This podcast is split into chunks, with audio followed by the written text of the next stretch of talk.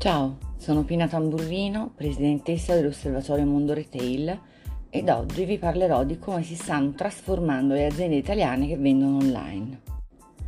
In particolare vedremo quali sono le attività messe in campo per adattarsi nel migliore dei modi alle nuove modalità di business introdotte dal commercio elettronico. In questo podcast mi farò supportare dai dati forniti da Magic Store e Data Reportal che noi di Osservatorio Mondo Retail abbiamo rielaborato per l'occasione. Il primo dato che andiamo ad analizzare riguarda gli investimenti a breve termine.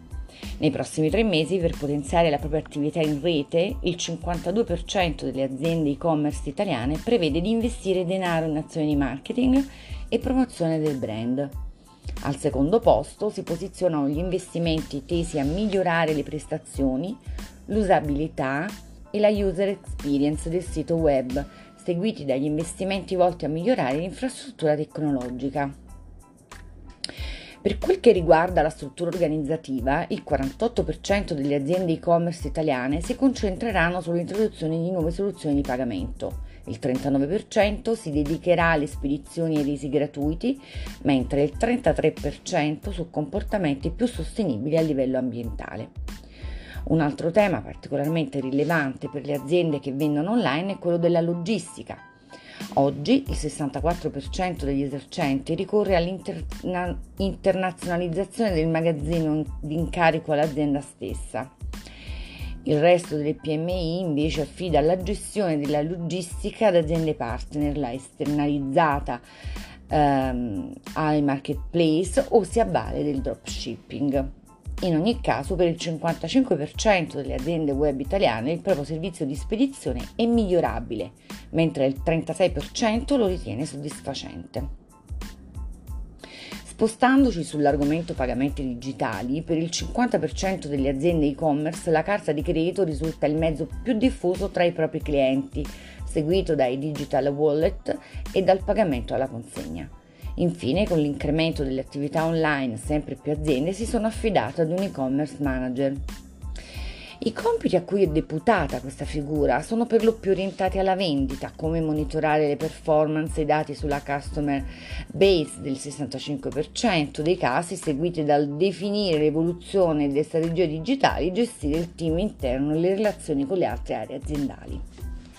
Con l'innalzamento del fatturato e del peso interno della divisione e-commerce nelle aziende online si, ci sono ristrutturazioni organizzative che hanno portato all'aumento del personale nel team di lavoro. Questo determina che il 36% delle PMI italiane che vendono online hanno fino a 6 risorse dedicate solo allo sviluppo dell'e-commerce, il 25% ne ha fino a 3, mentre il 12% ne ha fino a 10.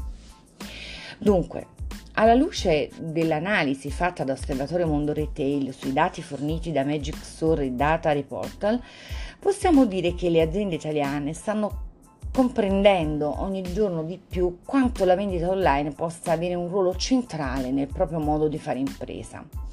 Ma ancora di più stanno comprendendo che per sfruttare al meglio tali opportunità di business è necessario operare dei cambiamenti sia a livello organizzativo che strutturale interno cambiamenti trasversali che interessano più aspetti dell'azienda, ma che le nostre PMI stanno affrontando senza timori, consci che queste trasformazioni siano necessarie per adattarsi al meglio allo scenario della vendita online ed ottenere grandi risultati.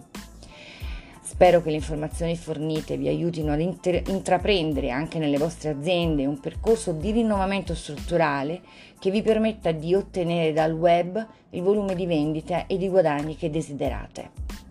Vi saluto con le parole del businessman americano Jeremy Stoppelman che dice gli imprenditori che hanno vero successo sono quelli che partono con un'idea ma sono pronti a cambiarla con il minimo preavviso.